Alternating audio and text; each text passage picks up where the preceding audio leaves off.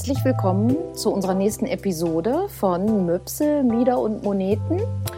Ich bin Gundula von den Liebhabereien und dann gibt es da noch die bezaubernde Anne von der BH Lounge. Hallo. Ja, wir haben heute wieder Besuch im Podcast. Und zwar ist uns diesmal die Maike Rentsch-Bergner zugeschaltet, auch bekannt im Netz als Frau Krafteln. Und Maike und ich haben schon eine bisschen längere Geschichte. Wir kennen uns vor allem von Twitter und ich hatte sie damals entdeckt, als ich einfach mal gesucht habe nach anderen Frauen, die einen ähnlichen Körper haben wie ich, also einen dicken Körper und die sich auch in Kleidung zeigen in diesem Internet. Und das fand ich sehr, sehr spannend, weil Maike bietet Schnittmuster an und Schnittmusteranpassungen. Und äh, ja, da sich äh, BHs und passende Kleidung auch gut ergänzen, sind wir da recht schnell ins Gespräch gekommen. Und ja, daraus hat sich inzwischen auch eine Freundschaft entwickelt. Und ja, wie ihr ja vielleicht wisst, sind äh, Gundula und ich auch manchmal, wenn gerade nicht Corona ist, ähm, ja, mit anderen Frauen unterwegs, die auch so im Bereich Körperakzeptanz aktiv sind, denen es wichtig ist. Und da ist die Maike auf jeden Fall auch ein Teil davon. Und Maike, vielleicht magst du dich auch noch mal in ein paar Worten vorstellen. Ja, erstmal hallo, liebe Anne, liebe Gundela, dass ich bei euch sein darf. Das freut mich sehr. Ähm, ja, also ich bin Maike oder Frau Krafteln auf Twitter oder auf Instagram und Facebook, wo man mich so überall findet. Und äh, Krafteln äh, ist so ein äh, sozusagen lustig gemachtes Wort äh, über DIY und Crafting. Ne? Ich habe gesagt, wir deutschen das einfach mal ein, weil ich eben über das Selbermachen schon ganz viele Jahre lang geblockt habe. Und daraus ist ein Unternehmen entstanden, in dem ich eben, wie du schon gesagt hast, Schnittmuster verkaufe, aber vor allen Dingen auch Frauen zeige, wie sie ja gut passende Kleidung nähen können, wie sie Schnittmuster anpassen können, damit das wirklich genau zu ihrem Körper passt. Ja, du sagst auch so schön äh, in deinem Podcast immer, der auch Passt Podcast heißt. Ja, ähm, genau. Da sagst du immer, ich möchte gerne Menschen helfen, Kleidung zu nähen, die sie schön und stark macht. Das finde ich finde ich immer super. Ja, den, ja das war was, was ich selbst äh, empfunden habe, ne? als ich auf einmal gut passende Kleidung hatte das drunter bei dir gekauft ne, und das drüber selbst genäht. Das hat einfach was verändert und das hat mich, äh, ja, schön und stark klingt vielleicht ein bisschen theatralisch, aber auf jeden Fall hat es mich äh, selbstbewusster gemacht und das möchte ich gerne anderen Frauen auch zeigen. Ja, das hat mir auch sofort gefallen, ähm, weil das einfach so schon, das ganze Empowerment ist schon da drin. Ähm, und ich habe ja die letzten beiden Episoden, also ich höre deinen, deinen Podcast auch, ab, aber nicht 100 regelmäßig. Äh, aber gerade die letzte, ähm, wie nennst du es, äh, Serie von, von Podcasts? Staffel, sage ich. Staffel, ja. genau. Staffel. Wie bei den Fernsehserien, ja, damit genau. spannender klingt. Ja. Welcome to my Netflix world. ja, das ist es ja auch. Ähm, die fand ich super spannend und äh, super interessant, weil du hast dich äh, dem bösen, bösen Wort Fett gewidmet und über Fat Liberation äh, gesprochen, über die Bewegung, die dahinter steckt und äh, warum und welche Schwierigkeiten wir mit dem Wort Fett haben. Und ich kann da von mir selber sagen, ähm, ich traue mir das äh, im Gespräch mit anderen Menschen, also mit den meisten Menschen, äh, nicht unbedingt das so zu benutzen, weil ich äh, denke, dass die anderen es immer irgendwie beleidigend hören, obwohl es ja einfach nur ein beschreibendes Wort ist so wie dünn, groß, wie auch immer. Ne? Ähm, das sind ja auch Beschreibungen. Und so könnte man auch Fett hören, aber es ist halt äh, in unseren Ohren oder in meinen Ohren auch gelernt anders. Und ich finde es super. Ich kann aus eigener Erfahrung sagen, ich habe mich da mittlerweile dran gewöhnt. Ich höre das nicht mehr so. Ich höre es nicht mehr als Beleidigung. Mhm. Es hat mhm. sich wirklich durch das benutzen und immer wieder lesen und ähm, Artikel darüber lesen von Fettaktivistinnen in meinem Kopf verändert. Und darüber hast du auch gesprochen. Ja, ich glaube, wir müssen das noch ganz, ganz oft sagen, bis man sich so dran gewöhnt. Also diese, ähm, Zweifel oder sowas, die, die kenne ich auch gut von mir und ich habe das auch immer wieder rückgemeldet bekommen von Kunden, wenn ich dann mal so zart gefragt habe, wie nennen wir uns denn eigentlich und wie wollen wir das machen. Und ähm, deswegen habe ich auch, wie soll ich sagen, also deswegen wollte ich auch unbedingt diese Staffel nochmal im Podcast machen, obwohl ich schon mal vor einem Jahr eine Staffel hatte über Plus Size. Aber Plus Size ist ja eben eine Beschreibung der Kleidergröße und nicht des Körpers. Und ich dachte, ich muss jetzt doch noch mal ein bisschen deutlicher werden in meinem Podcast. Ja, und so ein bisschen gut. die Dinge beim Namen nennen und ein bisschen mutiger werden auch. Ich weiß, ich habe da auch Freunde und ich habe auch euch gefragt, ähm, ob ich das machen kann, ohne eben die Menschen zu verschrecken. Und habe dann aber gemerkt, dass es in mir drin so ein ganz großes Bedürfnis auch gibt, mh, mm, ja, ein bisschen mehr die Dinge beim Namen zu nennen und nicht immer so rumzueiern und sowas. Denn ich habe ja, ähm, genau wie ihr, wenn wir uns eben mit den Menschen und mit der Kleidung und mit dem, was sie mit ihrem Körper machen, beschäftigen, dann müssen wir irgendwann auch über Körper reden. Ne? Also es, es nützt einfach nichts, da drum rumzureden.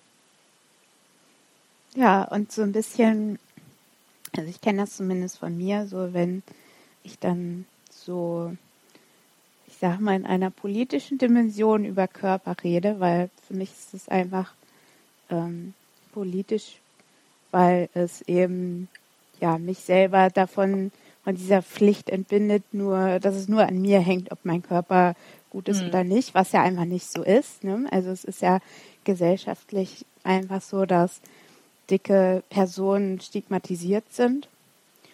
Und mh, mm, ja, also ich, ich kenne das auch so, dass es immer etwas Mut erfordert, so zu sprechen.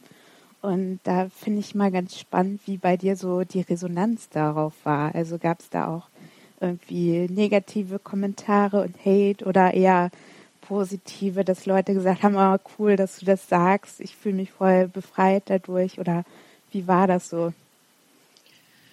Ähm, ja, es gab alles. das ist aber auch, glaube ich, normal bei so Themen und es wäre ja auch ein bisschen unheimlich, wenn es jetzt nur gefeiert werden würde.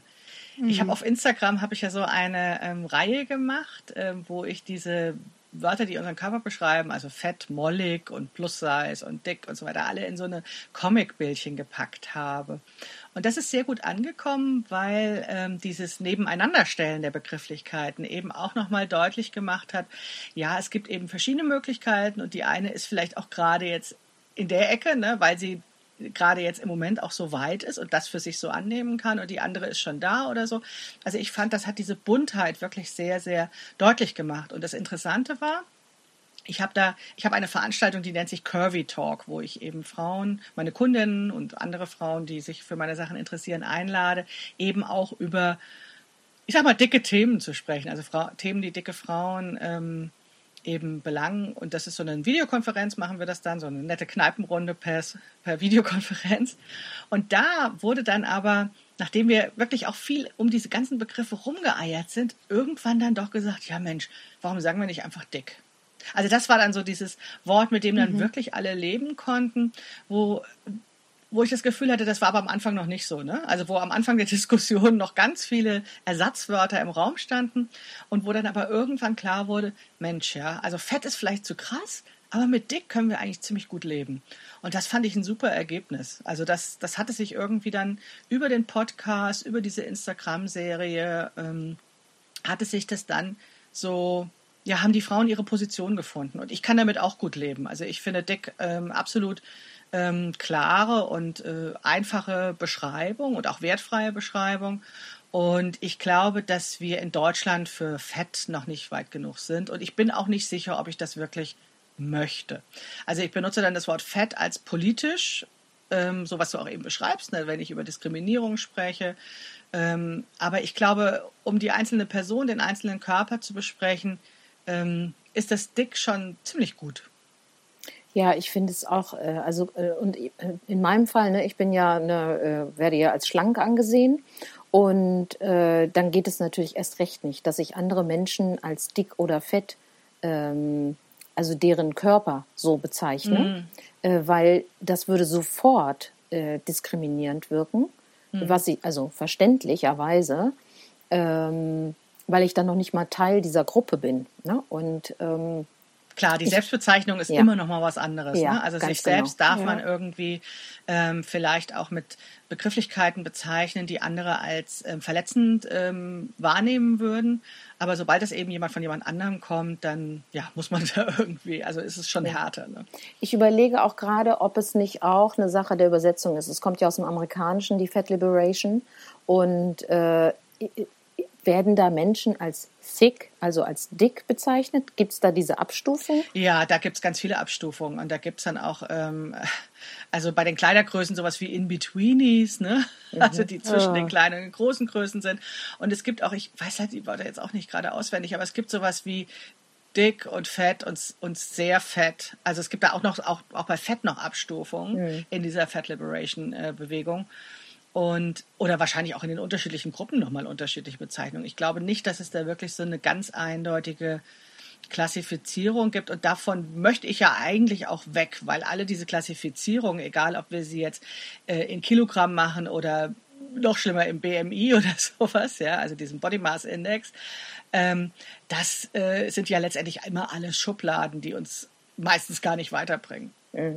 Ja, es geht eigentlich darum, äh, um eine Selbstaneignung von, von äh, ehemals äh, sozusagen negativen Worten. Mhm. Und da finde ich auch dick schon ganz äh, passend, weil auch mit dick sind ja Stereotype verbunden. Das sind ja dann schnell die lustigen Dicken. Ah, mhm. Ne? Ja, und also auch wieder so, so genau, die so begrenzte, begrenzte Vorstellung jedenfalls. Und so ein bisschen wie bei Schwul, ne, das äh, wurde sich ja auch angeeignet, war früher mal ein Schimpfwort, mittlerweile ist es einfach eine Beschreibung. Ähm, zumindest bei den aller, allermeisten Menschen wird es so gehört. Äh, da wäre es gut, wenn das eben auch so eine, so eine Selbstaneignung stattfindet und dann hört man den Begriff dick auch anders. Aber ja, genau so benutze ich das. Ja. Ne? Also, mhm. dass ich wirklich sage, äh, also das war so die Idee, wir sammeln sozusagen die Begrifflichkeiten, suchen uns einen raus und sagen dann, für den entscheiden wir uns. Das war natürlich jetzt nicht repräsentativ. Ne? Ich habe keine riesengroße Meinungsumfrage in Deutschland gemacht, aber ich habe eben mit den Frauen, mit denen ich arbeite, gesprochen und war wirklich erstaunt, dass wir uns so auf dieses Dick so einigen könnten. Und das ist so der Anfang von dieser Selbstaneignung. Ne? Da haben sich jetzt vielleicht erstmal nur eine Handvoll Frauen geeinigt, aber die tragen das ja in die Welt hinaus und haben vielleicht dann auch mehr das Bewusstsein oder das Selbstbewusstsein, sein, das so zu benutzen. Und das ist einfach der Anfang. Irgendwie, mhm. Irgendwo muss man ja anfangen. Genau. deswegen, ich bedauere es sehr, dass unser gemeinsam geplantes Barcamp zum Thema Körperakzeptanz diesen Herbst nicht stattfinden ja. kann und dass wir es nicht planen, also am Ende nicht fertig planen konnten. Ähm, da hat uns, äh, wir hatten ja schon den, den Ort und den Termin festgelegt und dann kam eben Corona im März und dann haben wir erst noch überlegt, ob wir trotzig dran festhalten äh, ja. ne? oder optimistisch dran ja. festhalten. Äh, und haben dann aber irgendwann erkannt, erstens fehlt uns die Energie dafür, weil diese Corona-Zeit uns ja alle doch echt ganz schön fordert mit den verschiedensten Auflagen und Bedingungen, äh, denen wir gegenüber oder mit denen wir zu tun haben in unserer Selbstständigkeit. Und emotional ist es ja für alle ein Kraftakt momentan. Also jedenfalls gab es genügend Gründe, dann doch irgendwie im Mai dann einzusehen, wir können es echt nicht äh, durchführen in diesem Jahr. Ja. Und jetzt ist es sozusagen auf Sankt Nimmerleinstag erstmal verschoben, bis irgendwie dieses Corona-Ding im Griff ist. Ja, aber es war in der Welt. Also wir hatten ja schon ja. Äh, ein bisschen so rumerzählt, dass im November ein Barcamp, also November 2020 ein Barcamp äh, stattfinden sollte. Und äh, also wir haben das nicht groß Werbung dafür gemacht, aber ich glaube, es ist in die Welt gekommen und mhm. hat, wurde schon so ein bisschen, und auch jetzt, wenn wir darüber sprechen, bringen wir es ja auch wieder in die Welt. Und das sind so kleine Samenkörner, von denen mhm. ich immer die Hoffnung habe, dass sie dann doch irgendwie aufgehen und dass sich daraus was entwickelt. Und was sich zum Beispiel ja auch daraus entwickelt, durch unsere Interaktion, durch unser Sprechen darüber, ist mein Mut, zum Beispiel sowas in der Podcast-Staffel zu, zu thematisieren. Ne? Also da, da verändert sich schon was, auch wenn vielleicht ja die große mhm. Veranstaltung nicht stattfindet, was sehr traurig ist. Ja, noch, ja. ich sage auch immer noch nicht. Ne? Also ich bin auch davon überzeugt, dass wir das noch umsetzen werden. Es ist nur noch nicht klar, wann, aufgrund der Bedingungen jetzt gerade. Ja. Ähm, aber ich bin auch äh, sicher, ich habe es gestern wieder gehört, ähm, mit viel Liebe und ein bisschen Geduld werden wir dieses Coronavirus besiegen. Ähm, und ich glaube, das braucht es Liebe im Sinne von Zusammenhalt und füreinander handeln, Das ist das, was, glaube ich, auch gerade jetzt aktuell wieder echt angesagt ist, dass alle wieder äh, wegkommen von ihren eigenen egoistischen Wünschen und Bedürfnissen. Ich möchte reisen, ich fasse mich da in die eigene Nase, ne? Ich hm. möchte reisen, ich möchte äh, feiern, ich möchte sonst was machen. Und das geht eigentlich gerade nicht, weil wir damit andere Menschen gefährden. So, nochmal Wort zum Sonntag, aber nachträglich. Aber das, äh, ja. äh, das hab ich, haben wir gestern einfach auch äh, nochmal so gehört, dass wir wirklich mit Liebe, also mit, mit Denken an andere, mit einer altruistischen Haltung äh, das schaffen werden. Ne? Weil man sieht es ja in manchen Ländern, ich finde zum Beispiel, das wird viel zu wenig diskutiert, um jetzt mal dieses Thema kurz reinzubringen. Ähm, manche Länder, wie Taiwan zum Beispiel, haben es komplett im Griff das wird hier überhaupt nicht diskutiert, wie die das hingekriegt haben. Und das finde ich ein bisschen schade, ehrlich gesagt. Aber ja, weißt du, du hast das Wort Haltung benutzt, ne? Und ich glaube, mhm. das ist ja auch was, was uns drei sehr äh, vereint oder, oder was, was uns gemeinsam und uns wichtig ist, eben zu sagen, wir machen das mit einer gewissen Haltung und gucken da über unseren Tellerrand hinaus und nicht mhm. nur dieses ähm, äh, eigene Bedürfnis zum Beispiel zu sehen, sondern dass das, was wir machen, eben mit bestimmten Werten verbunden ist. Und äh, das bezieht sich auf Corona und das bezieht sich letztendlich auf alles, ne? Ja, genau. Ja, wir sagen nicht nur, dick oder fett sind für uns wichtige Begriffe, weil diese Body Positivity ist halt gerade so modern. Ja, und genau. das müssen wir halt jetzt mal machen. Das ist halt so auf dem Redaktionsplan, also Montag, Dienstag ein bisschen Bopo-Content. Ja, ja halt, aber ne? jetzt hier, Leute, das ist ironisch gesagt von Anne, denn wenn ich ein Unternehmen, einen Menschen kenne, wo das wirklich so dermaßen krass gelebt wird, ist das die BH-Lounge. Ne? Also wo das von, also wirklich deutlichst sichtbar ist, dass das ein Grundpfeiler deiner, eurer Arbeit ist, wirklich alle Körper so zu nehmen, wie sie sind. So und das ja. ist einfach ähm, ja also ich glaube auch was, was wirklich ähm, sich langfristig lohnt, Haltung so zu zeigen. Und das ist auch das, was ich, äh, wo ich mich sofort in dich verliebt habe und in das, was du tust. Weil ähm, das einfach ähm, mehr ist als irgendein so Werbesprüchlein. Ne? Hm. Ja, es ist halt ähm, gerade auch in meinem Bereich oft so, dass Menschen, die Wäsche kaufen wollen, die Erfahrung machen, dass sie Körperbewertung erfahren. Also mhm äh, sei es jetzt äh, Menschen, die sehr dick oder sehr dünn sind oder äh, Transfrauen, ja einfach äh, Menschen, die anders aussehen als der 0815 Körper, der gerade so dem Schönheitsideal entspricht.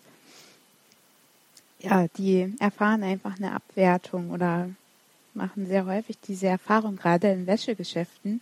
Mhm. Und das finde ich sehr bedauerlich und deswegen möchte ich da extrem gegensteuern.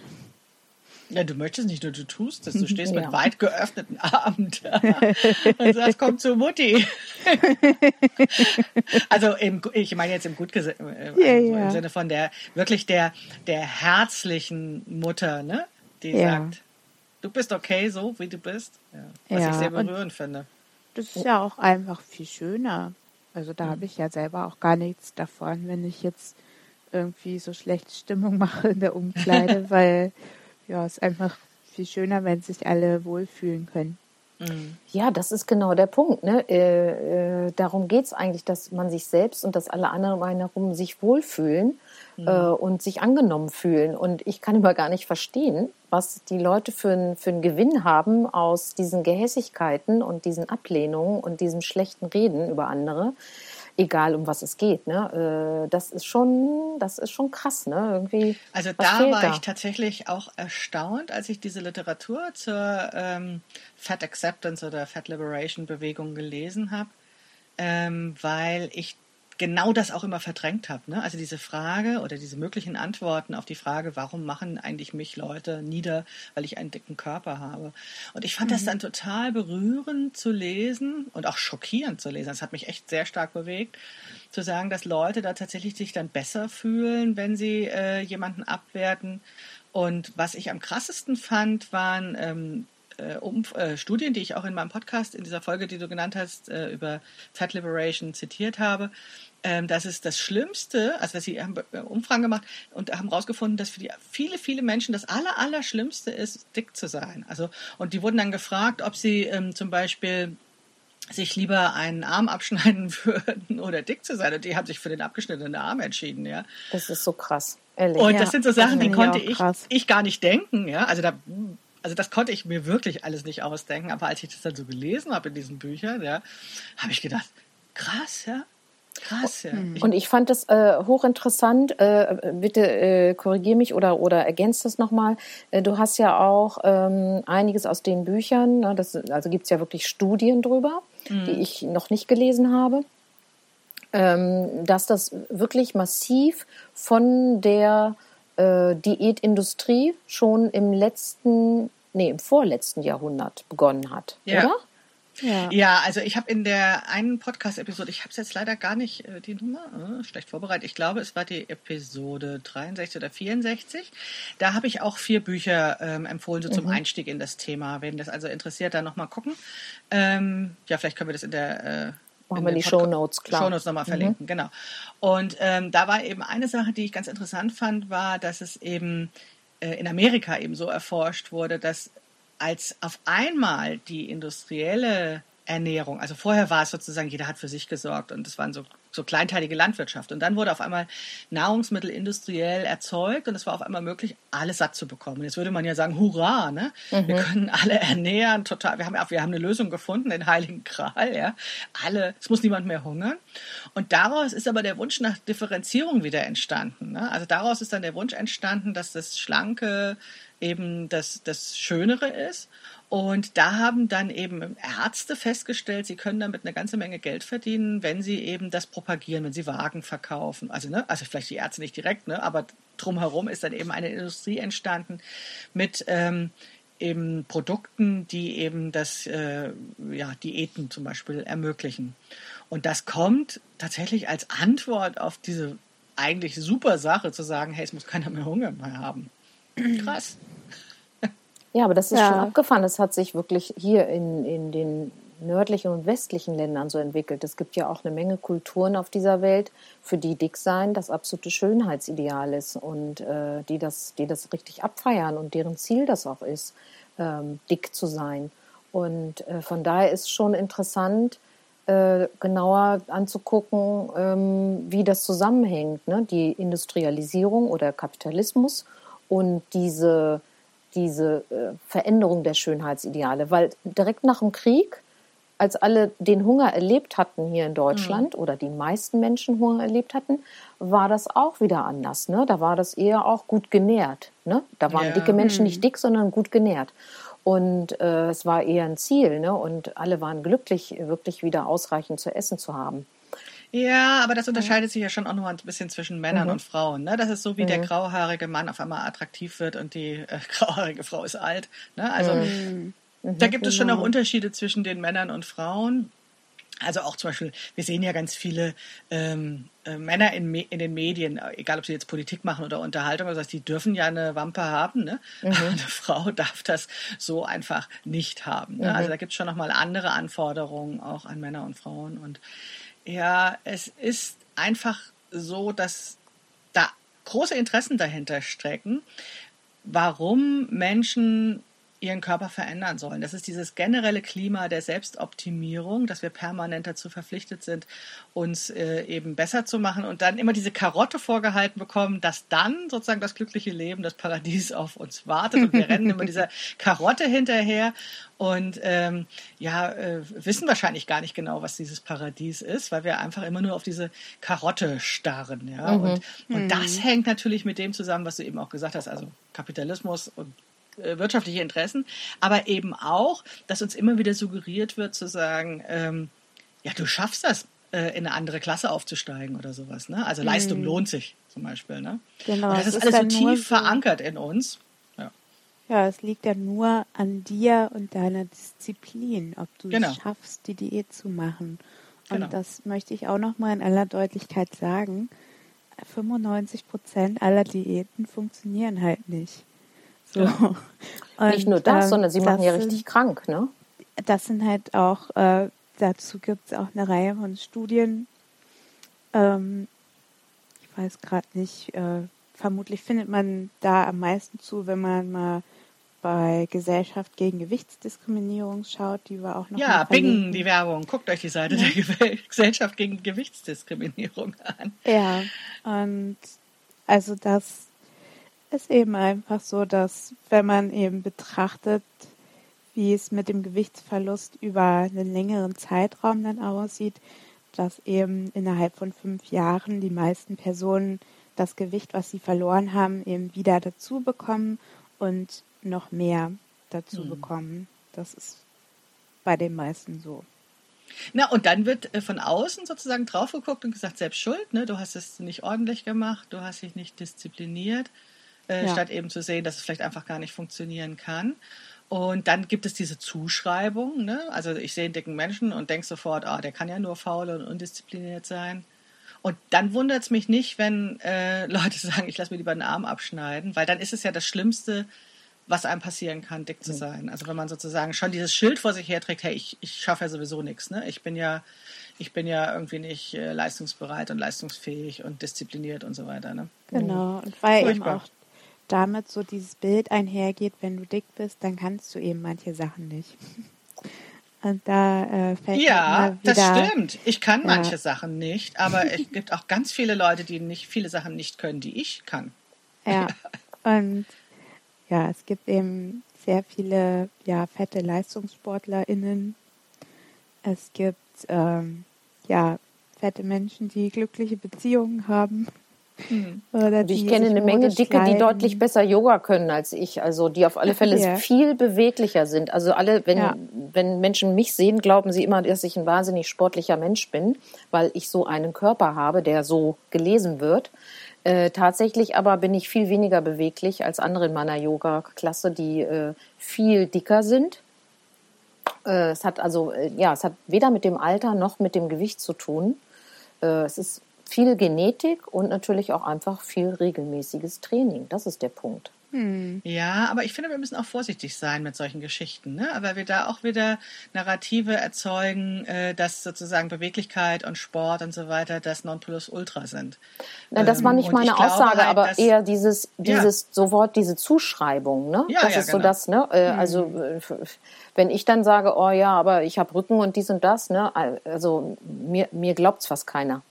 Weil warum mhm. denn? Ne? Mhm. So, also, ja, definitiv mhm. sind die Zuschreibungen dann äh, ähm, äh, sozusagen, äh, also dieses klassische Beispiel, wenn dicke Leute zum Arzt gehen, dass egal mit welcher äh, Krankheit sie da hingehen, dass immer vorgeschlagen wird, dass sie erstmal mhm. abnehmen sollen. Das kenne ich auch nur zu gut. Was ich aber ja. meine ist, dass es eben nicht nur darauf ankommt, einen äh, beweglichen oder sportlichen Körper zu haben, weil das ähm, ja, das ist schön und wahrscheinlich hat das auch was mit Gesundheit zu tun, aber es ist nicht das, was uns wertvoll macht. Also wir sind, jeder für sich ist wertvoll und kann sich mit den, den Talenten, die eben da sind, in unsere Welt einbringen. Und ähm, das finde ich immer so ein bisschen schwierig an diesen Geschichten, das nur so als kleine Randanmerkung. Ich verstehe, was du meinst. Also überhaupt diese Fokussierung auf Körper. Und, auf äh, Gesundheit. Und auf, auf funktionierende Körper, ja, ja. Genau. Und funktionieren ja. im mhm. Sinne von Leistungsgesellschaft. Ne? Mhm. Also kann mhm. hier, kann hier seine Arbeit machen. Mhm. Genau, genau. Und dann äh, mhm. sieht man nicht mehr den ganzen Menschen. Mhm. Ja, zu dem Thema fällt mir noch ein guter Text ein, den Magda Albrecht mal auf der Mädchenmannschaft veröffentlicht hat. Und der heißt Die gute Dicke. Genau. Und da geht es eben darum, so dass ja diese Anspruchshaltung an dicke Person. So, du, du darfst dick sein, aber du musst halt dann eine Sanduhrfigur haben. Und du musst aber auch ordentlich was dafür tun, dass du dann wenigstens gesund bist, weil nur dann darfst du mitspielen, so nach dem mhm. Motto. Du musst halt immer noch mal ein bisschen mehr leisten an Sachen Make-up und äh, wie du dich rausputzt und sowas alles, damit du ja die gute Dicke bleibst, die sich auch bewusst ist, dass sie eben diesen Makel des Dickseins hat. Oh, ja, du musst so halt ein bisschen mehr hm. immer machen, damit du mitmachen kannst. So. Und den Text fand ich, fand ich ziemlich gut. Den verlinken wir auch nochmal. Ja. Äh, ja, ich würde gern auch noch was äh, anderes ansprechen, Maike. Du bist ja schon lange Autorin. Du schreibst ja schon, äh, ja, ich weiß gar nicht, wie lange, Jahrzehnte, Bücher? Ja, also 2004 ist mein erstes Buch rausgekommen. Und Boah. damit bist du sehr erfolgreich. Das sind immer eher Sachbücher, ne, kann man so sagen. Mhm, ja. Aber sehr, äh, also wie ich finde, sehr, sehr schön geschrieben, so dass man die gut runterlesen kann. Also nicht so äh, dröge Wissenschaftsbücher. Ihr wisst schon, was ich meine. Wo ich mich dann durcharbeiten muss und denke, ja, äh, und es dann irgendwann doch nicht schaffe und weglege. Ja, genau. Ja. Das versuche ich immer, dass ich äh, so schreibe, als würde so die Freundin nebendran sitzen und mal so ein Freundin-Gespräch mhm. haben, so dass das eben so auf ja auf, auf, auf gleicher Ebene ist, auch wenn ich vielleicht zu dem Thema ein bisschen mehr weiß, aber eben ja, dass es irgendwie äh, leicht annehmbar ist. Mhm. Und du hast auch sehr viele unterschiedliche Themen schon äh, in mhm. Büchern bearbeitet. Ne? Vielleicht äh, magst du was dazu sagen oder möchtest du lieber dich auf die letzte Phase mit Krafteln konzentrieren, um es mal so zu sagen? Ja, ach nee, mittlerweile ist das, sehe ich das relativ locker. Ich habe ja so eine Frühphase, das Uschi-Prinzip, was vielleicht die eine oder andere Hörerin von euch kennt, was 2004 rausgekommen ist und wo ich vielleicht heute nicht mehr alles das so schreiben würde, was ich damals geschrieben habe, aber so entwickelt man sich ja auch weiter. Aber Kern oder alles oder roter Faden, was sich durch meine Bücher immer durchzieht, ist, dass es mir darum geht, eben Frauen zu stärken, Frauen ähm, eben zu helfen, ein eigenes Bild von sich zu entwickeln und eben äh, nicht Objekt zu sein, sondern Subjekt zu werden und, und ihr Leben zu bestimmen nach ihren Vorstellungen. Und das habe ich äh, bei dem Single-Ratgeber Uschi-Prinzip gemacht und das habe ich auch, mache ich auch heute in meinen Büchern, wo es äh, in den letzten zwei Büchern eben um die Schnittanpassung, also wirklich um die Vermittlung dieser Techniken, wie man maßgeschneiderte Kleidung äh, nähen kann, geht, geht es immer darum, eben ja, es nicht mit sich machen zu lassen, sondern es selbst in die Hand zu nehmen und ähm, ja, sich selbst ein besseres Leben zu machen. Mhm. Nach den eigenen Wünschen. Mhm. Und Grenzen, die, die so von außen gesetzt werden, auch ein Stück äh, einreißen sozusagen. Ja, ganz genau. Mhm. Genau. Ähm, ich finde es ganz spannend. Du hast ja jetzt gerade das Krafteln-Unternehmen äh, seit einigen Jahren gegründet. Ich muss jetzt gestehen, ich weiß nicht genau, wann es gegründet wurde. Ja, das ist auch nicht so sauber abzutrennen, weil ich das ja aus einem Blog äh, ist es heraus entstanden. Aber ähm, begonnen damit sozusagen de, die Hand aufzuhalten und auch was dafür zu nehmen, habe ich 2015. Mhm. Und äh, das ist ja entstanden auch, also das Thema überhaupt mit dem, mit dem Nähen, hast du das schon immer gemacht? Also sozusagen als Hobby schon in frühester Jugend oder, oder hat sich das erst in den letzten Jahren entwickelt auch? Ja, ich habe auch schon als Teenager genäht und habe hab aber das als ein, ähm, eine kreative Technik unter vielen gesehen, also Stricken und Marmelade kochen und was man sonst noch alles machen kann. Und dann habe ich ähm, nach der Geburt meines Kindes ähm, ist 2008 geboren, ähm, angefangen zu nähen, weil ich an einem Wochenende einfach irgendwas machen wollte. Ich wollte aus diesem Säug aus dieser Säuglingshölle rauskommen und ich brauche jetzt mal, jetzt mal ein Wochenende für mich. Und dann hat sich das ergeben, dass es ein Nähkurs war, weil der wurde in der Elternschule angeboten. Also ich musste da irgendwie keine drei Schritte für gehen sozusagen. Und das hat mich dann aber fasziniert. Und interessanterweise ist das ja eine ganz klassische Hobbynäherin-Karriere, anfangen zu nähen, wenn die Kinder kommen. Mhm. Ähm, das mhm. machen eben ganz viele Frauen. Das hat irgendwie wahrscheinlich auch was mit diesem Nestbautrieb und was weiß ich was alles zu tun. Jedenfalls ähm, habe ich dann eben fürs Kind genäht und habe dann aber gedacht, Mensch, das Kind braucht gar keine hübschen Klamotten. Diejenigen, die gute Klamotten braucht, bin ja eigentlich ich.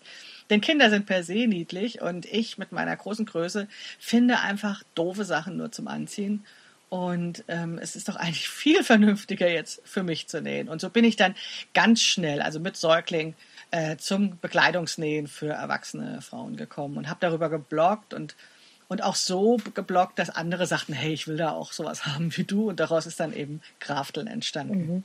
Mhm. Finde ich total spannend. Aber ja, cool. äh, ich glaube, das ist, äh, da sind wir ja alle äh, ein bisschen ähnlich. Unsere Unternehmen sind ja entstanden aus einem eigenen Bedürfnis oder mhm. Bedarf mhm. heraus und aus einer eigenen, äh, wie soll ich das sagen, Betroffenheit. Das klingt schon wieder so, so, äh, ne? aber äh, also wo ich, also in meinem Fall mit meinem, mit meinem Sexshop, dachte ich, äh, ich möchte mich eigentlich mit dem Thema Sexualität auf eine schöne Art auseinandersetzen und auch Produkte kaufen können, ohne mich mies zu fühlen. Ich habe keinen Bock, in so einen zugeklebten Laden reinzugehen und dann mhm. nur so Gruselpornografie zu sehen. Also ich will, ich will da was anderes haben. Warum gibt's denn das nicht? Mhm. Und äh, außerdem Thema Sexualität fand ich grundsätzlich spannend in meinem Leben. Finde ich bis heute sehr spannend, weil es eben so äh, stark auch mit unserer Identität gekoppelt ist. Ja, und äh, was liegt da näher, als so einen eigenen Laden aufzumachen, ne, wenn es den nicht gibt? Und ja, bei Anne war dir was ja auch so. Deswegen können wir uns auch gut da hineinversetzen, was eben Menschen sich wünschen, die zu uns kommen oder mhm.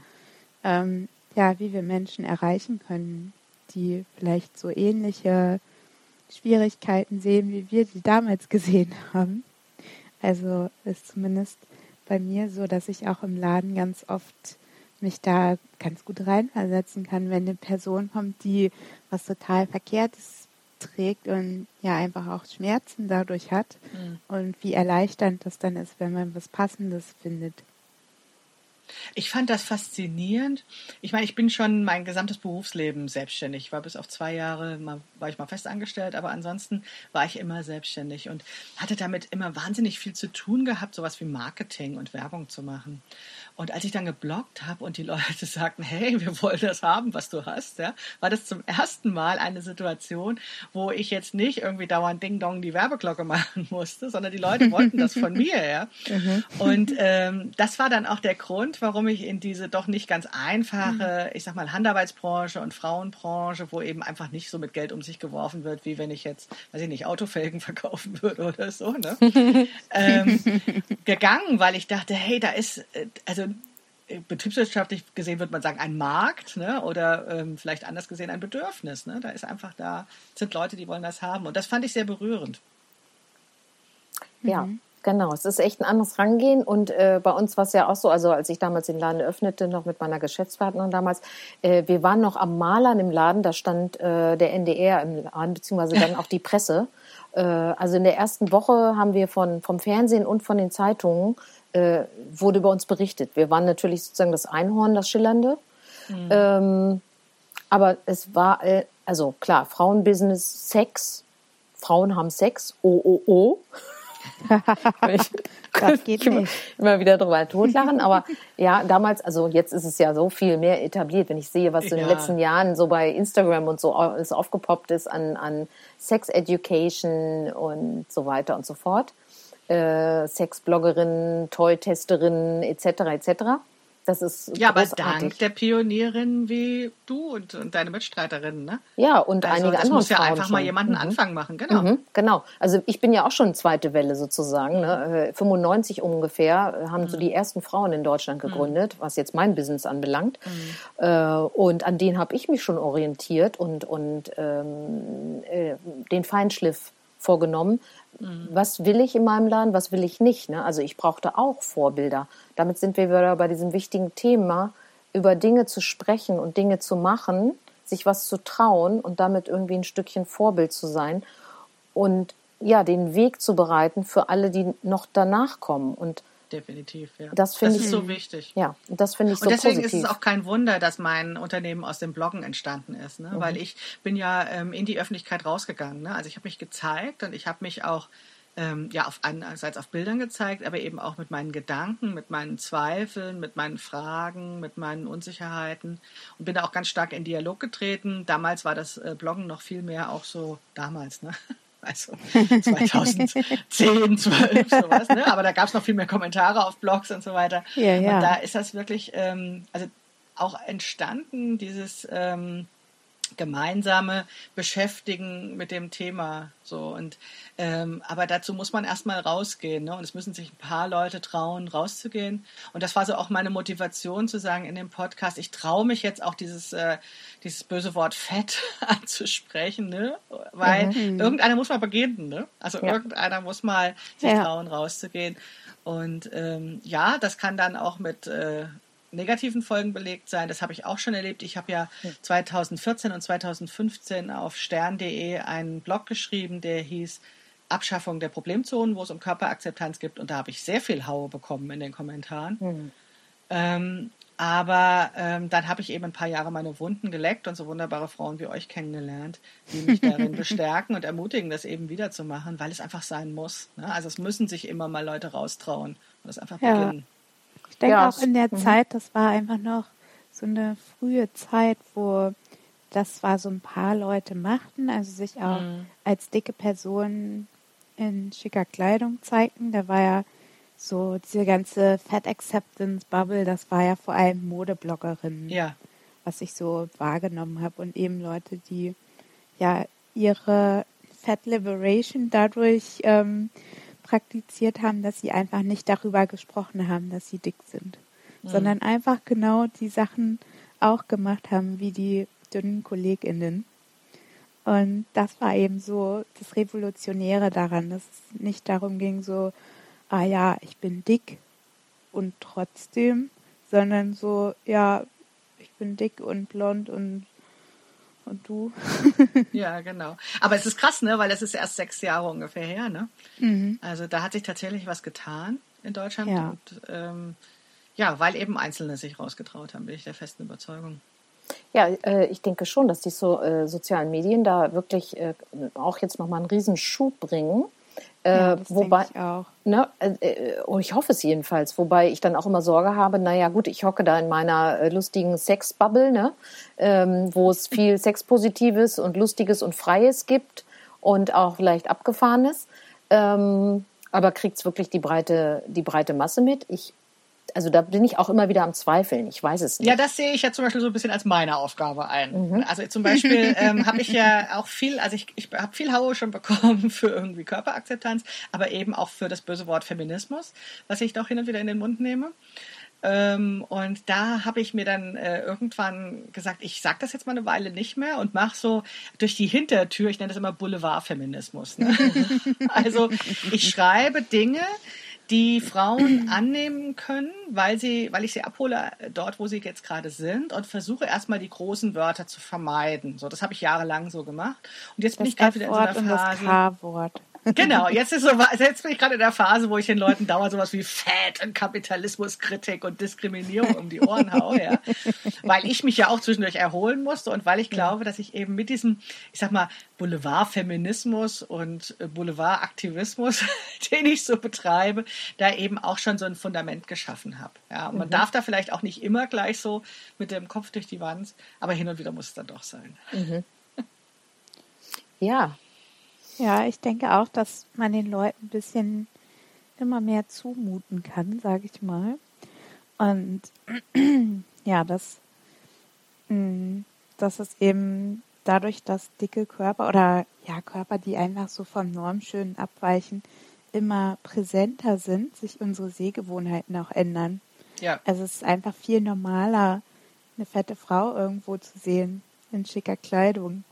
Ja, wollte ich gerade sagen, eine gut angezogene ja. Frau, die sich vor allen Dingen auch sichtbar macht. Das ist ja genau. ähm, das, was ich so, ähm, wie soll ich sagen, oft so traurig finde, wenn ich rausgehe, wenn ich auf die Straße rausgehe und ganz normale Menschen treffe, also irgendwie in öffentlichen Verkehrsmitteln oder so, dann sind ja ähm, wahnsinnig viele Menschen einfach so ähm, dunkel angezogen zum Beispiel. Mhm. Und ich bin mir nicht sicher, ob Schwarz sie das alle machen, schlank. weil ja, genau, ob das angeblich so schlank macht und ob das natürlich jetzt gerade auch so an dem Winter liegt. Ne? Die Winterklamotten sind ja sowieso traditionell dunkler als die Sommerklamotten.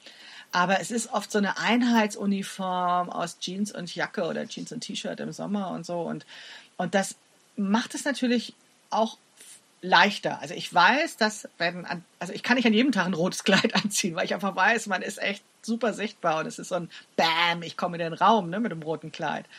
Aber ich würde mir wünschen, wenn immer mehr Menschen sich diese Freiheit nehmen würden, mal ein rotes Kleid anzuziehen. Also jetzt im übertragenen Sinne, ne? also mhm. das rote Kleid als Metapher. Ne? Also zu sagen, ich traue mich sichtbar zu sein, es ist wert, sichtbar zu sein. Hört mal zu, was ich zu sagen habe. Mhm. Weil ich glaube, dass unsere Gesellschaft eine bessere wäre, wenn wir alle Talente nutzen würden. Ne? Also wenn alle sichtbar wären, alle Raum einnehmen könnten und alle ihre ja, Sachen einbringen könnten. Ich schließe mich mit dem Wunsch gleich an in Bezug auf schöne Dessous.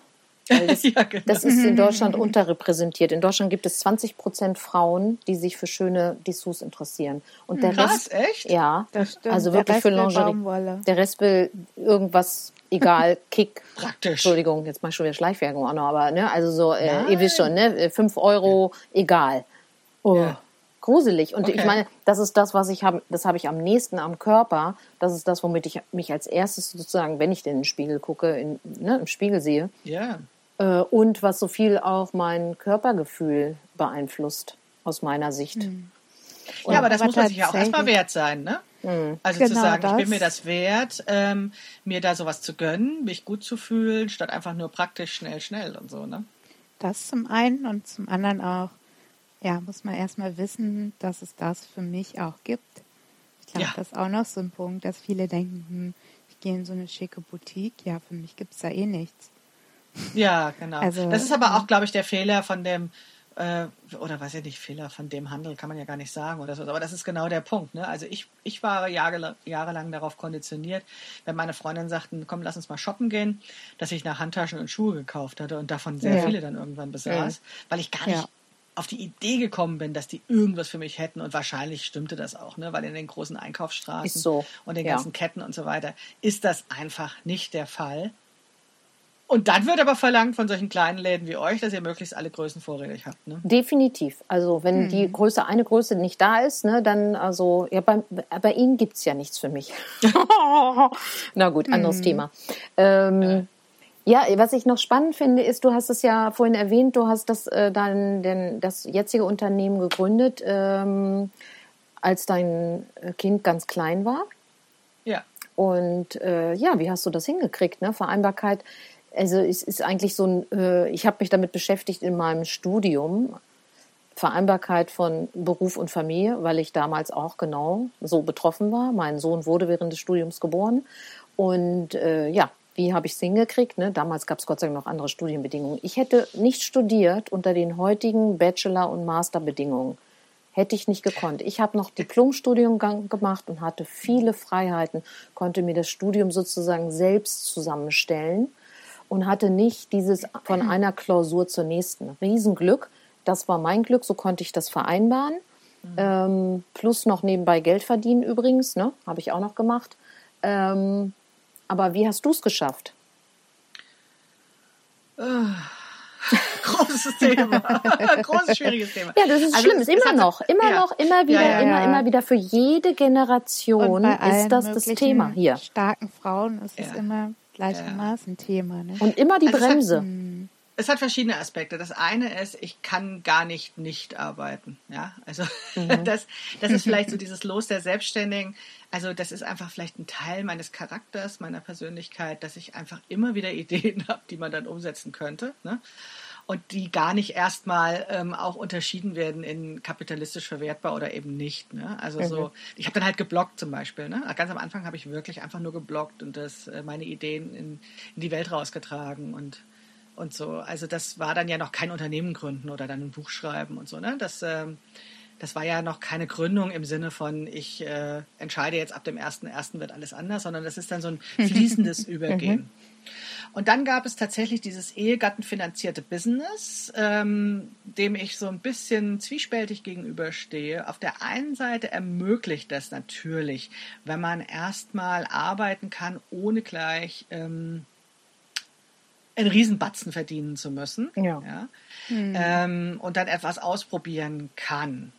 Auf der anderen Seite, ich arbeite ja ähm, auch noch im Bereich Unternehmensberatung, was ich eben vorher gemacht habe, bevor ich Grafteln und Kind gemacht habe. So. Und da ist ja in dieser Handarbeitsbranche, habe ich, weiß ich nicht, wie viele Frauen ich davon abgeraten habe, einen Davanda-Shop zu gründen. Äh, wo es tatsächlich eben klar war, wenn man sich die Zahlen ein bisschen genauer angeguckt hat, das ist nur ein ehegattenfinanziertes Business. Ja. Es Und wird immer auf dem, kam- auf dem ja. Niveau bleiben. So. Genau, also das ist ein Zuschussgeschäft irgendwie, wo dann auch keine korrekte ähm, Kostenrechnung betrieben wird. So Genau. nach dem Motto, ach, den Stoff habe ich doch schon, ne? der kostet doch nichts. Oder, Ja, ne? ja. Also so, Ja, ja, wo das genau. einfach nicht ganz korrekt gemacht wird. Bei mir kam tatsächlich die Wende durch eine ähm, Krise, wie das ja so oft der Fall ist, Krisen als Chance nutzen. Mhm. Und ich habe in dieser Krise entschieden, ähm, dass ich das jetzt ernst meine mit Krafteln. Ne? Also es gibt ja immer solche Punkte, wo man sagt, ja, mache ich jetzt weiter, mache ich nicht oder wie viel Energie stecke ich da rein. Und für mich war einfach klar, ich will damit jetzt Geld verdienen, um freiwillig mit meinem Mann zusammen sein zu können. Mhm.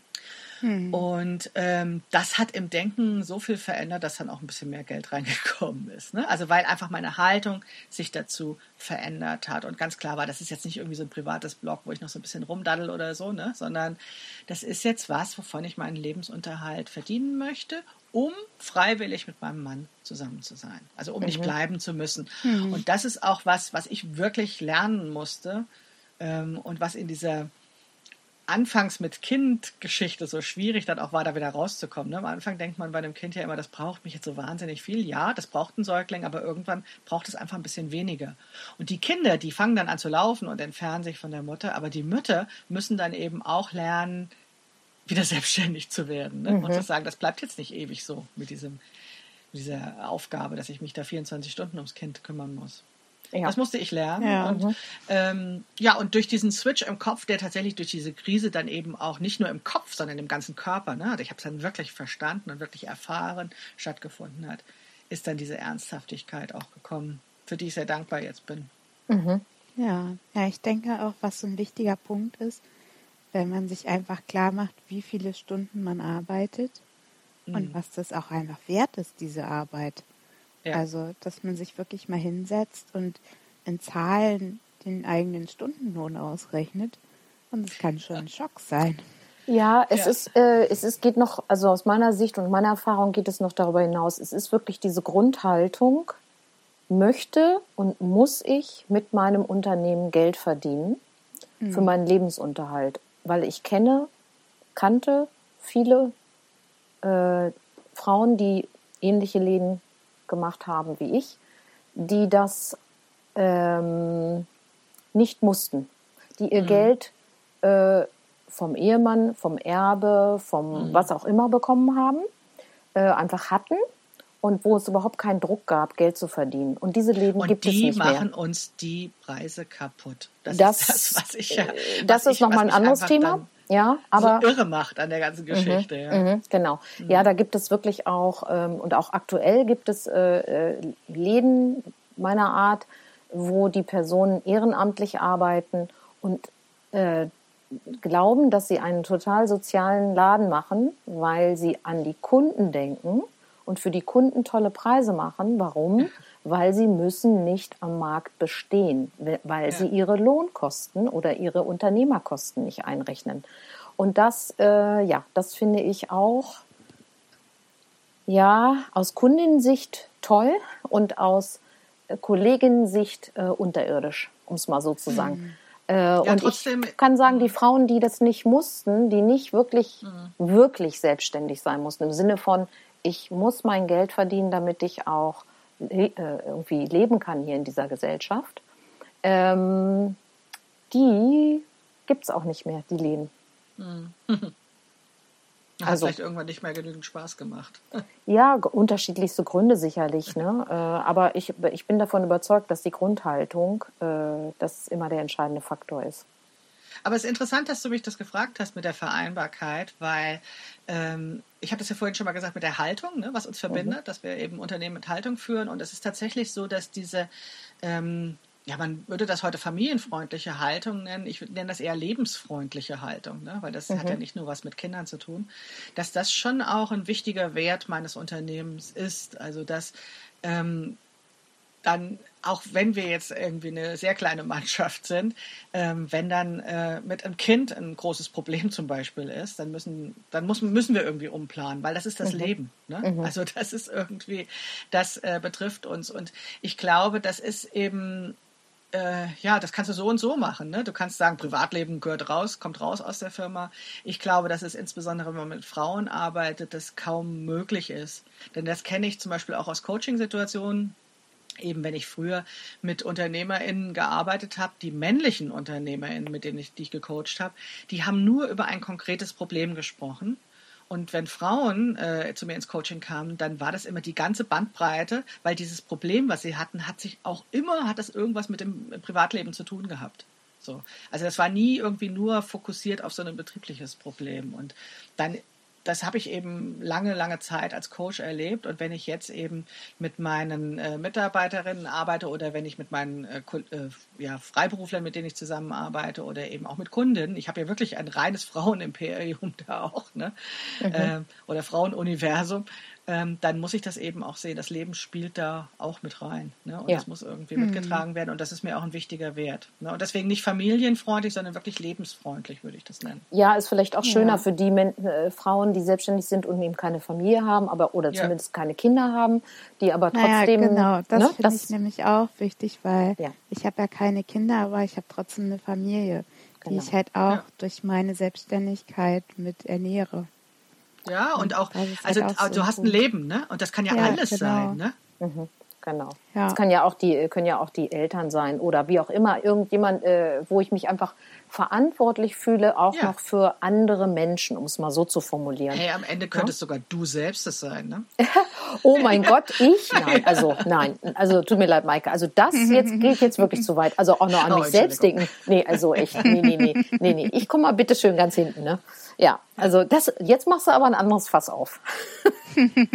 ja, aber das ist das, was ich sagte vorhin. Ja. Ne? Also die Krise, ne, die, für, die ich eindeutig als Chance sah, die konnte ich natürlich auch nur ähm, produktiv nutzen, weil ich mir die Zeit genommen hatte, die Krise zu bearbeiten. Ne? Mhm. Und die Krise ja. wichtig zu nehmen. Und die Alternative wäre ja ein Burnout gewesen. Ne? Mhm. So wie das eben viele machen, die dann sagen, äh, ich, ich deckel das jetzt, ne? solange bis es dann halt explodiert. Genau. Ja, das, den Fall ja, kenne ich. Ne? Also, dazu ja. neigen Frauen mhm. eben ja immer noch etwas mehr, dass mhm. sie eben über ihre Grenzen hinausgehen, um Care-Arbeit zu leisten. Mhm. Zum Beispiel. Sich, ja. äh, sich immer wieder zurückstellen, um ja, damit es eben anderen erstmal gut geht und gar nicht sehen, ich muss selber ja auch dafür sorgen, dass ich Energien und Ressourcen habe, damit ich überhaupt für andere da sein kann. Ja. Mhm. Ja, dieser Begriff Mental Load ne, äh, von der Kamerata, mhm. ne, äh, das finde ich äh, super, weil äh, ich ja. weiß, wusste sofort, als ich es erstmal gese beschrieben gesehen habe, was sie meint, weil genau das ist das, was ich eben, äh, als das äh, Kind noch jung war oder jünger war. Das äh, meine Lebenssituation hat sich ja auch verändert. Ähm, aber und auch bis heute ist es natürlich so, dass ich mich noch für mehr verantwortlich fühle und es ein ewiges Ringen ist äh, da eine 50-50-Aufteilung hinzukriegen mit meinem mhm. Partner. Ähm, weil das eben Teil des Feminismus auch ist, ne, für mich. Also darum geht's, mhm. ne, wirklich 50-50 zu leben äh, und wegzukommen von diesen Biologismen, die mir immer mehr auf den Keks gehen. Ne? Diese, diese heilige Weiblichkeit, diese heilige Gebärfähigkeit, tralalala. Ja, das habe ich und das ist der Unterschied zu meinem Mann. Äh, aber äh, ich mag diesen ganzen, dieses ganze, wisst ihr, was ich meine? Ähm, diese ganzen Aufladungen davon, ne? Und dass es sozusagen auch eben mein, nicht auch meine große Pflicht ist, als Frau mich dann da äh, reinzubegeben und da besonders aktiv zu sein und, und viel, also mehr Care-Arbeit zu leisten äh, als der Mann in Bezug auf Kinder. Und das äh, ich lehne das mittlerweile richtig zutiefst ab. Ich habe das in meinem. Aber alleine, dass du das ablehnst, ja. ist ja, ja, schon eine, schon eine, wie soll ich sagen, darüber denkst du nach und wenn du ja. da gar nicht drüber nachdenken würdest, dann wäre es für dich überhaupt kein Thema. Also auch damit mhm. bedeutet das schon, dass du diesen Teil der Mental Load auf dich aufnimmst. Aber ich finde das zum Teil auch okay, weil man kann das ja auch als bewusste Entscheidung sehen. Also zum Beispiel jetzt während dieser Corona-Zeit ähm, habe ich mich bewusst dafür entschieden, eben auch mein Kind äh, schulisch zu unterstützen, weil es einfach auch eine Scheißzeit hatte jetzt. Mhm. Und, ähm, ja. und damit auch meinen ja, rein stundenmäßigen Einsatz bei Krafteln äh, zu reduzieren. Und das war eine bewusste Entscheidung. Und mhm. das habe ich aber bewusst getroffen, weil ich ähm, wohl wissend sozusagen um all diese Sachen, die da dranhängen oder sowas. Ähm, und ja, man könnte es auch einfach komplett ausblenden ne? und mhm. sagen, ist ja gar kein Problem. So, ne? Und dann passieren Nein. aber einfach mhm. Dinge. Und so kann ich sie mhm. gestalten. Ich wollte auch nicht dafür plädieren, die Kinder sozusagen außer Acht zu lassen. aber äh, die Frage ist halt, ne, ähm, wird das gemeinsam diskutiert mit dem Vater der Kinder äh, und wie löst man eben natürlich, ne? also Homeschooling, ich bin ja so froh, dass ich das, also ehrlich Hut ab vor eurer Situation gerade. Homeschooling, ich wäre durchgedreht, hier hätten, wir hätten hier ein heulendes Kind gehabt. Ich erinnere mich mit Grausen an Hausaufgaben, äh, die gemacht werden mussten. Äh, ja, also gut, dass ich das alles hinter mir habe. Und von daher äh, finde ich, habt ihr echt eine besondere Herausforderungszeit. Aber trotzdem gilt es ja dann immer eigentlich, das zu diskutieren. Wie kriegen wir das gemeinsam hin als Eltern? Und definitiv passiert das mittlerweile? Ja. Ich hoffe sehr, dass es in mehr Partnerschaften passiert, aber ich habe nicht den Eindruck. Ja, gut, darüber kann ich ja nicht sprechen, was bei allen ist. Ja, ja, klar. so. aber, aber wie gesagt, also wenn wir, das ist mir ganz wichtig eben zu sagen, ich führe ein Unternehmen mit Haltung und mit einer lebensfreundlichen Haltung, also dass es mit dem Leben vereinbar ist. Und da gehört das eben auch mit rein. Mhm. Also, und da eben bewusste Entscheidungen zu treffen. Ich denke, dass es schon mal ein großer Schritt ist, dass das überhaupt diskutiert wird und mhm. dass auch ja, verschiedene Stimmen gehört werden. So auf Twitter kommt mir das immer wieder sehr divers vor. Und ich finde es auch sehr gut, dass sich da Leute trauen zu sagen, ich schaffe das im Moment nicht aus diesem althergebrachten Rollenbild auszubrechen, mhm. aber ich nehme mir hier viele Impulse mit und vielleicht ändert sich dann doch was. Aber mhm. im Moment ist es zwar nicht möglich und ich bin noch in dieser Situation, aber ich kann eben auch was für mich daraus ziehen und ja, vielleicht doch so Veränderungen im Kleinen erstmal herbeiführen. Das finde ich erfordert auch großen Mut, so öffentlich darüber zu sprechen ja. und zu sagen, ich komme eben aus dieser Care-Falle noch nicht so raus, weil es ist eben nicht so einfach. Es ist ja nicht nur so die Entscheidung, okay, heute bin ich Feministin, jetzt geht's los. Naja, es ist ja auch sehr leicht, auf Twitter Feministin zu sein und, und zu poltern und zu sagen, was alles geändert werden muss. Ne? Und ja. das äh, praktische Leben ist ja doch oft ein ganz anderes. Aber ähm, da, wo ich eben Einfluss nehmen kann, zum Beispiel durch meine Äußerung, ne? oder aber eben auch in der Führung eines Unternehmens, ne? wo ich ja dann doch nochmal in anderer Rolle tätig bin, kann ich ja eben versuchen, eben auch politisch zu sein und und da ist es mir sehr deutlich bewusst, dass es immer nur um die kleinen Schritte geht. Also dass dieses Holter die Polter, also diese Maximalforderung, die man vielleicht in der Sprache hat, in der Umsetzung natürlich nicht sofort erreicht wird. Mhm. Ja, klar. Und bei mir spricht natürlich auch, äh, also ich, ich habe in, in meiner eigenen Situation immer dafür versucht, äh, das zu ändern. Und äh, naja, es ist mir so mittelmäßig gelungen. Und allein dieses darum kämpfen, kostet ja Energie. Ich kann gut verstehen, wenn jemand dann sagt, also das ist zu anstrengend für mich. Äh, mhm. ich gehe einen Schritt zurück und äh, mein Kind liebe ich und deswegen fokussiere ich darauf. Das kann ich total verstehen. Also aus Liebe dann eben so ein Stück ähm, Kampf um, um äh, Gleichstellung äh, ja, zurückzustellen kein endgültiges Aufgeben, aber im Laufe des Lebens halt, ne, man muss immer mit seinen Kräften haushalten. Das ist eben am Ende, am Ende der Punkt. Ne? Und die sind nicht immer gleich, die Kräfte. Hm. Ja. Ja. Jetzt sind wir ganz woanders gelandet, ne? Ja, du, äh, ja. aber das ist, ne, dieses Thema äh, Vereinbarkeit äh, und wie kriegt man das ganze Leben mit der Selbstständigkeit zusammen hin, das ist ein ununterbrochenes äh, weil ich merke es bei mir, ich bin ja äh, jetzt schon zumindest älter als zu Beginn meiner Selbstständigkeit und äh, merke, merke, ich merke halt so körperliche Veränderungen ja. und ähm, merke auch, dass bei mir andere Bedürfnisse kommen. Ja, und von daher gilt es, das immer wieder so neu zu justieren. Ne? So. Und deswegen ist das so wichtig, dass wir auch so öffentlich darüber sprechen mhm. und das tun, was wir tun und das zeigen, weil ähm, ich glaube auch, dass es eben darum geht, ähm, so eine so, so andere Bilder nochmal in die Welt zu setzen oder andere Narrative zu erzählen, als dieses jung, sportlich, immer verfügbar, ewig leistungsbereit. Ne? Genau. Die Frage ja, ist halt auch immer ne? das mhm. perfekte Start-up. Mhm. Ja, genau. Start-up Live. Das kann ich gar nicht mehr hören. Oh Gott. Mhm. Ja. ja, ja, also da manches, das kann ich mir auch nicht geben. Da äh, bin ich schon einigen bei Instagram oder so entfolgt, die dann eben nur so diese Happy Deppy Stories machen. Happy Deppy ist schön. ich, ich bin der festen Überzeugung, dass Frauen anders gründen, dass Frauen anders äh, Unternehmen führen. Vielleicht nicht alle mhm. Frauen und nicht alle Männer, ne, um das immer zu sagen, mhm. aber mhm. Ähm, das, das, ist, das ist total spannend. Aber ähm, also ich empfinde das als eine wertvolle Ergänzung zu dem, was so ist. Und man müsste noch ein bisschen mehr drüber sprechen, damit nicht eben alle bei Startup die Assoziation vom Tischkicker haben. Ne? oh Gott. Ja, ist jetzt nicht ja. so Prio Nummer eins bei mir, der Tischkicker. Nein. Aber ich finde das ja an eurem äh, Podcast eben auch super, dass ihr da diese äh, Themenmischung drin habt.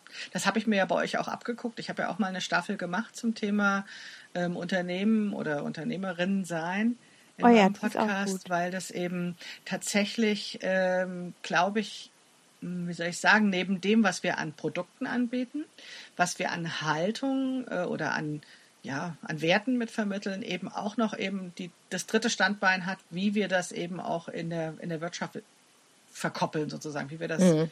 sozusagen auch ernst machen durch mhm. Geld verdienen und so. Mhm. Ne? Mhm. Ja, also ich merke ja. bei mir, ich muss äh, lernen, äh, ne, also bei mir ist das Unternehmen jetzt sozusagen immer das wichtigste Thema.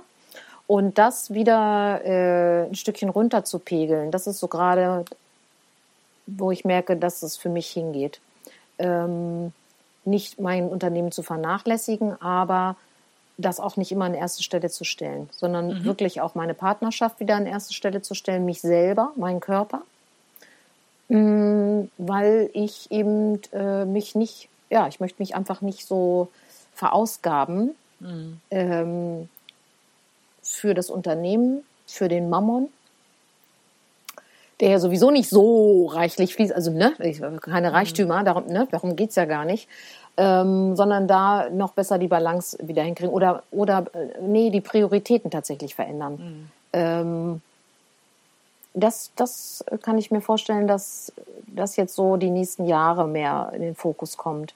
Also es bleibt für mich immer wichtig, etwas für andere zu tun. Ne, ich bin auch kein Mensch, der sich hinsetzt und dann äh, nur Füße hoch mit einem guten Buch. Das, das kann ich nicht äh, auf Dauer, ähm, sondern mir geht es darum, was zu tun, was anderen, äh, ja, andere unterstützt, für andere auch da ist, aber trotzdem so meinen eigenen, meine eigene Balance noch besser hinzukriegen angesichts ja, meiner persönlichen Veränderung, so würde ich das mal nennen.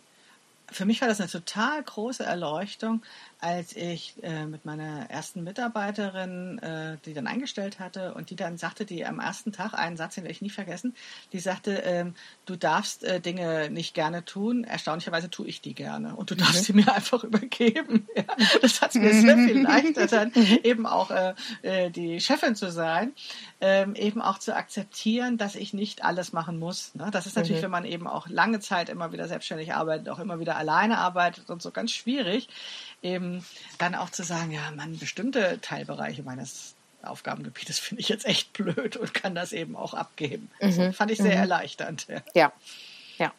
Ich bin dankbar ja, ich für meine tollen Mitarbeiterinnen und für alle, die, äh, die mich in meinem Unternehmen unterstützen, weil ja, das ist genau das. Ne? Dieses Unternehmen, das bin ja nicht ich, sondern das ist wirklich die, die Summe aus dem allen und natürlich auch aus dem, was die Kunden reinbringen.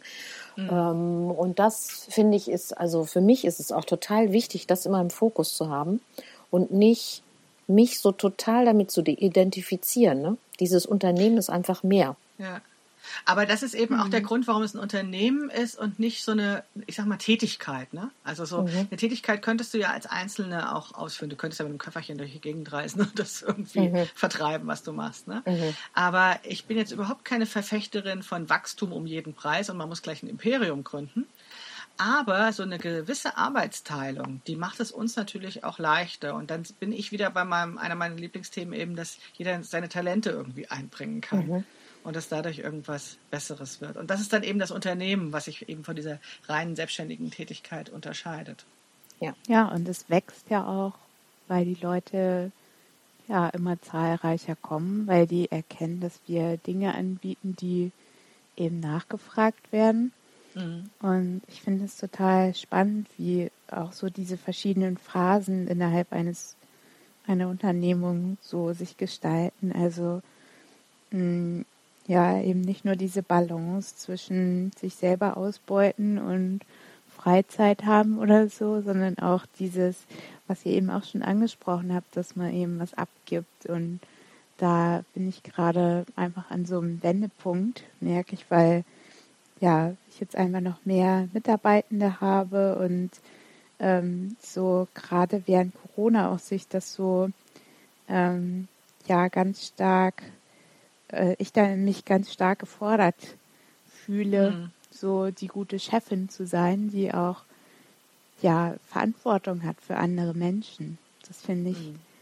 finde ich irgendwie eine spannende Phase, auch das sinnvoll einzuteilen, wer dann eben welche Aufgaben übernimmt und das herauszufinden, wer was gerne macht oder gut kann, womit sich jede und jeder wohlfühlt. Also das äh, ja, ist auch nochmal so spannende Neuerung und da sehe ich eben auch, dass so dieses Unternehmerin sein ist nichts Statisches. Also es bewegt sich eben immer. Ja. Ja, das ist genau das. Es wächst und verändert sich und auch so wie es mit dem Leben. Und deswegen, ich fand das, finde die Formulierung so ein lebensfreundliches äh, Gestalten der Selbstständigkeit, das, äh, Maike, wie du das genannt hast, finde ich sehr, sehr schön. Ja, ja hängst dir auf. Mhm, Hänge ich mir auf und es geht ne, über diese Familienphase hinaus, ne? Ja, ja. Genau. ja weil es einfach noch viel mehr gibt äh, ja. zum Thema Leben.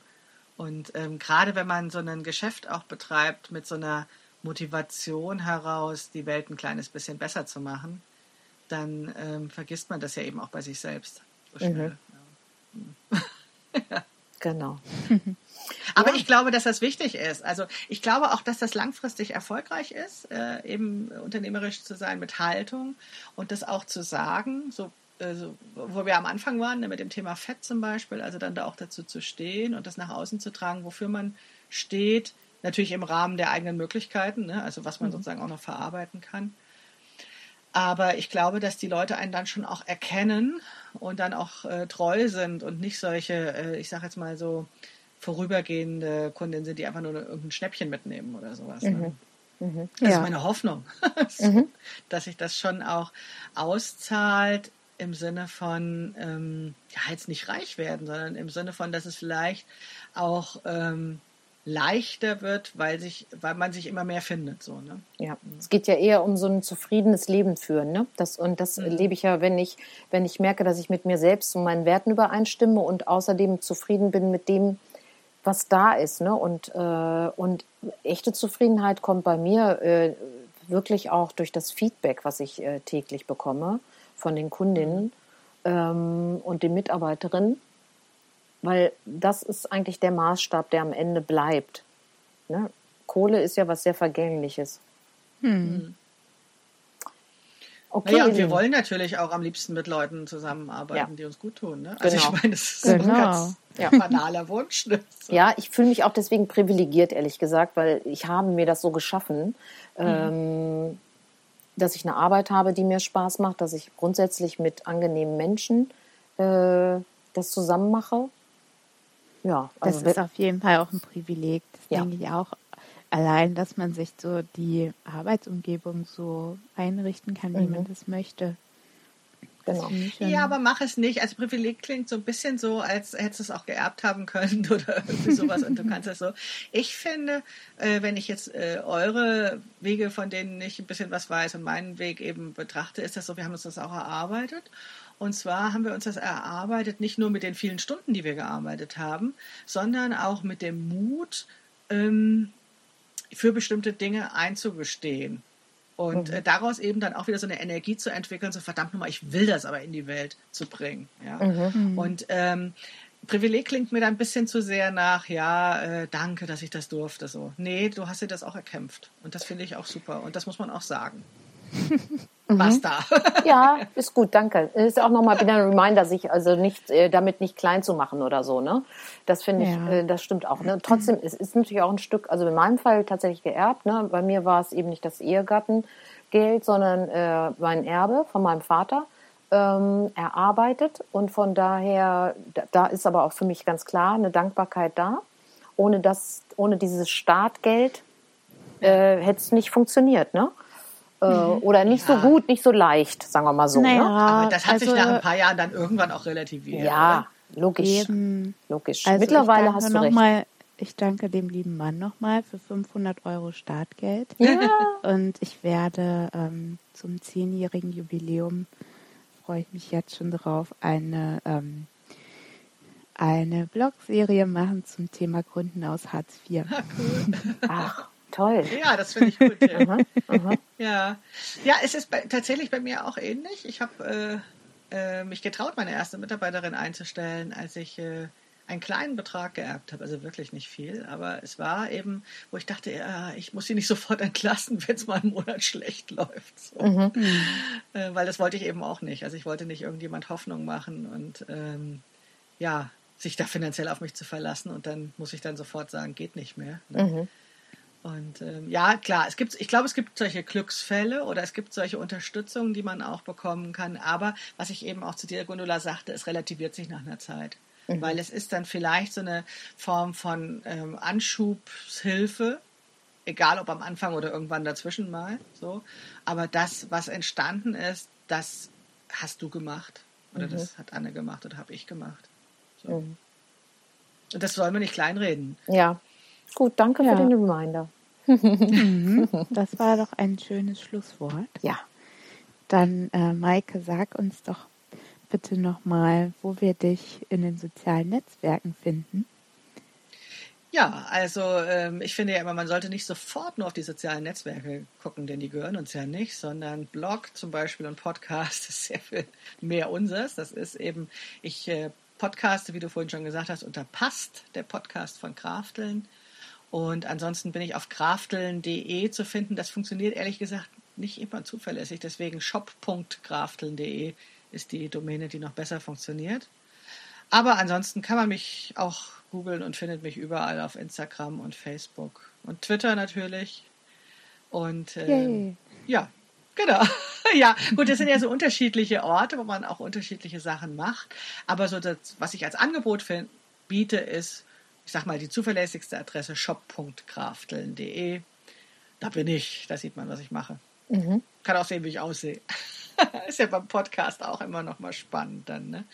Für diejenigen, die mich noch nicht kennen. Das stimmt, genau. Ja, naja, wir machen natürlich ein schönes Episodenbild äh, mit dir. Ganz klar. Mhm. Das brauchen wir dann auch noch. Ja, Jawohl. Anne, was Ja. haben wir noch? Ja, das äh, äh, Produkt des Monats oder der Woche. genau. Wir machen nämlich immer einen kleinen Werbeblock am Ende jeder Episode, weil wir ja diesen Podcast selbst finanzieren und kein Patreon oder Steady ähm, nutzen und hier sonst auch von niemandem Geld dafür bekommen. Und deswegen nehmen wir uns immer die kleine Freiheit und jede macht ein bisschen Werbung für ein Produkt des Monats. Und was ist es denn bei dir, Gundula? Äh, ich habe, äh, ich bin da ja immer ganz spontan so aus dem Bauch raus. Ne? Äh, ich habe gerade gedacht, den Womanizer. Ähm, das ist ja kein neues Produkt, aber der Womanizer ist, war eben die Innovation jetzt auch bestimmt schon fünf Jahre her oder so. Äh, ein Druckluft. Hm, Vibrator trifft es eben nicht, ne? Äh, Druckluftgerät, was äh, die Klitorisperle direkt stimuliert und das äh, durch leichtes Ansaugen und dann wird Druckluft drauf gestoßen. Das klingt so, hä? Das, also ich weiß nur, als ich das gehört habe, dachte ich nur, was soll das bringen? Wie, hä?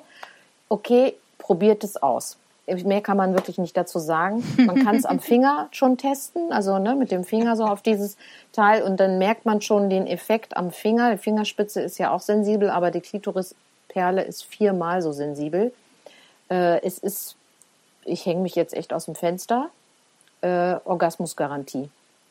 Und auch gerade für Frauen, die eher lange brauchen, um zum Orgasmus zu kommen. Für Frauen, die sehr leicht zum Orgasmus kommen, ist das schon echt manchmal so ein bisschen Fastfood-mäßig. So, hui, oh, schon vorbei. Kann auch schön sein, ne? so für die schnelle Entspannung zwischendurch, ne? am Wir haben Bürotisch. ja viel zu wenig Zeit. Vielleicht ist es das, ne?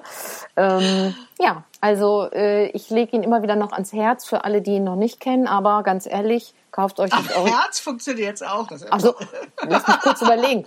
Das wäre jetzt nochmal. Also Nippel garantiert. Ähm, Herzen, okay, naja. hm. Äh, was ich noch dazu sagen will, ist, äh, kauft das Original, weil aus verschiedensten Gründen. Das Original hat ein Patent. Da hängt wirklich ein Ingenieur dran, der das entwickelt hat mit seiner Frau, ne? also den ich auch persönlich kennengelernt habe. Mittlerweile natürlich weiterverkauft. Äh, ne? Er hat sich aus dem Business zurückgezogen, ist nur noch beratend tätig, wie das immer so schön heißt. Ne? Ähm, ja, ich finde, es macht immer Sinn aus verschiedenen Gründen. Erstens natürlich, um das auch wertzuschätzen, was da jemand entwickelt hat, weil eben das Patent bedeutet, nur das Original funktioniert genau so, wie es gedacht ist. Alle Nachbauer sind anders. Äh, und es gibt halt auch sehr, sehr billige Nachbauer. Warum werden die billiger sein? Nicht, weil dieses Unternehmen so wahnsinnig sozial ist und sagt, ach, wir verkaufen das einfach mal ganz günstig, sondern weil es Schrott ist. Punkt. so, ich muss mal ein bisschen radikal werden. Ne? Sehr gut, Mhm. sehr gut. Ja, und Anne, bei dir? Radikale Werbung, ganz Ja. neues Business. Finde ich super. Na, ehrliche Werbung. Also Ja. Es ist Werbung, aber es ist auch ehrlich. Also es steht eine Story dahinter und eine Erfahrung dahinter, die ich einfach persönlich habe. 17 Jahre, Punkt. Da bin ich jetzt mal Radikale ganz, ne, bin ich mal ganz äh, klar. Anne, wie sieht's bei dir Ja. aus? Was ist dein Produkt des Ich habe Monats? mich ähm, diesmal für eine Plus-Size-Linie entschieden. Und zwar die Serie Sascha von Sculptress. Und das ist ein T-Shirt-BH, den es in einem wunderschönen Nachtblau gibt und in einem Rosé. Also das ist sowas, was äh, man auch gut unter weißen Oberteilen tragen kann, dieses Rosé, ohne dass, äh, wie du immer so schön sagst, dass so ein Leberwurst rosa ist. Und äh, ja, das ist eigentlich so das, was viele sich unter klassischer Lingerie vorstellen, die so alltagstauglich ist, aber trotzdem noch so mit so einer schönen Spitze an den Seiten. Und das ist eben wirklich ein T-Shirt-BH, den es bis zum K-Körbchen gibt. Und ähm, ja, der durch den kleinen Haken am Träger auch ein wunderschönes Dekolleté macht. Also viele haben den auch schon als Braut-BH angezogen. Und was noch ein besonders nettes äh, Detail ist, die Slips passen bis zur Konfektionsgröße 60. Wow, super. Das. Ähm, ja, die fallen recht groß aus und ähm, da gab es auch schon einige KundInnen, die da sehr froh mit waren, weil die auch eben keine Raten Nähte oder Kanten am Bein haben, sondern so eine schöne elastische Spitze und ja, die machen euch einfach glücklich. Das ist schön. Oh Mann, das ist echt radikale Werbung. Ich will jetzt alles. Also Ja, wenn es bei dir schon halt. wirkt, super. Klingt super, aber habe ich nicht anders erwartet bei euch.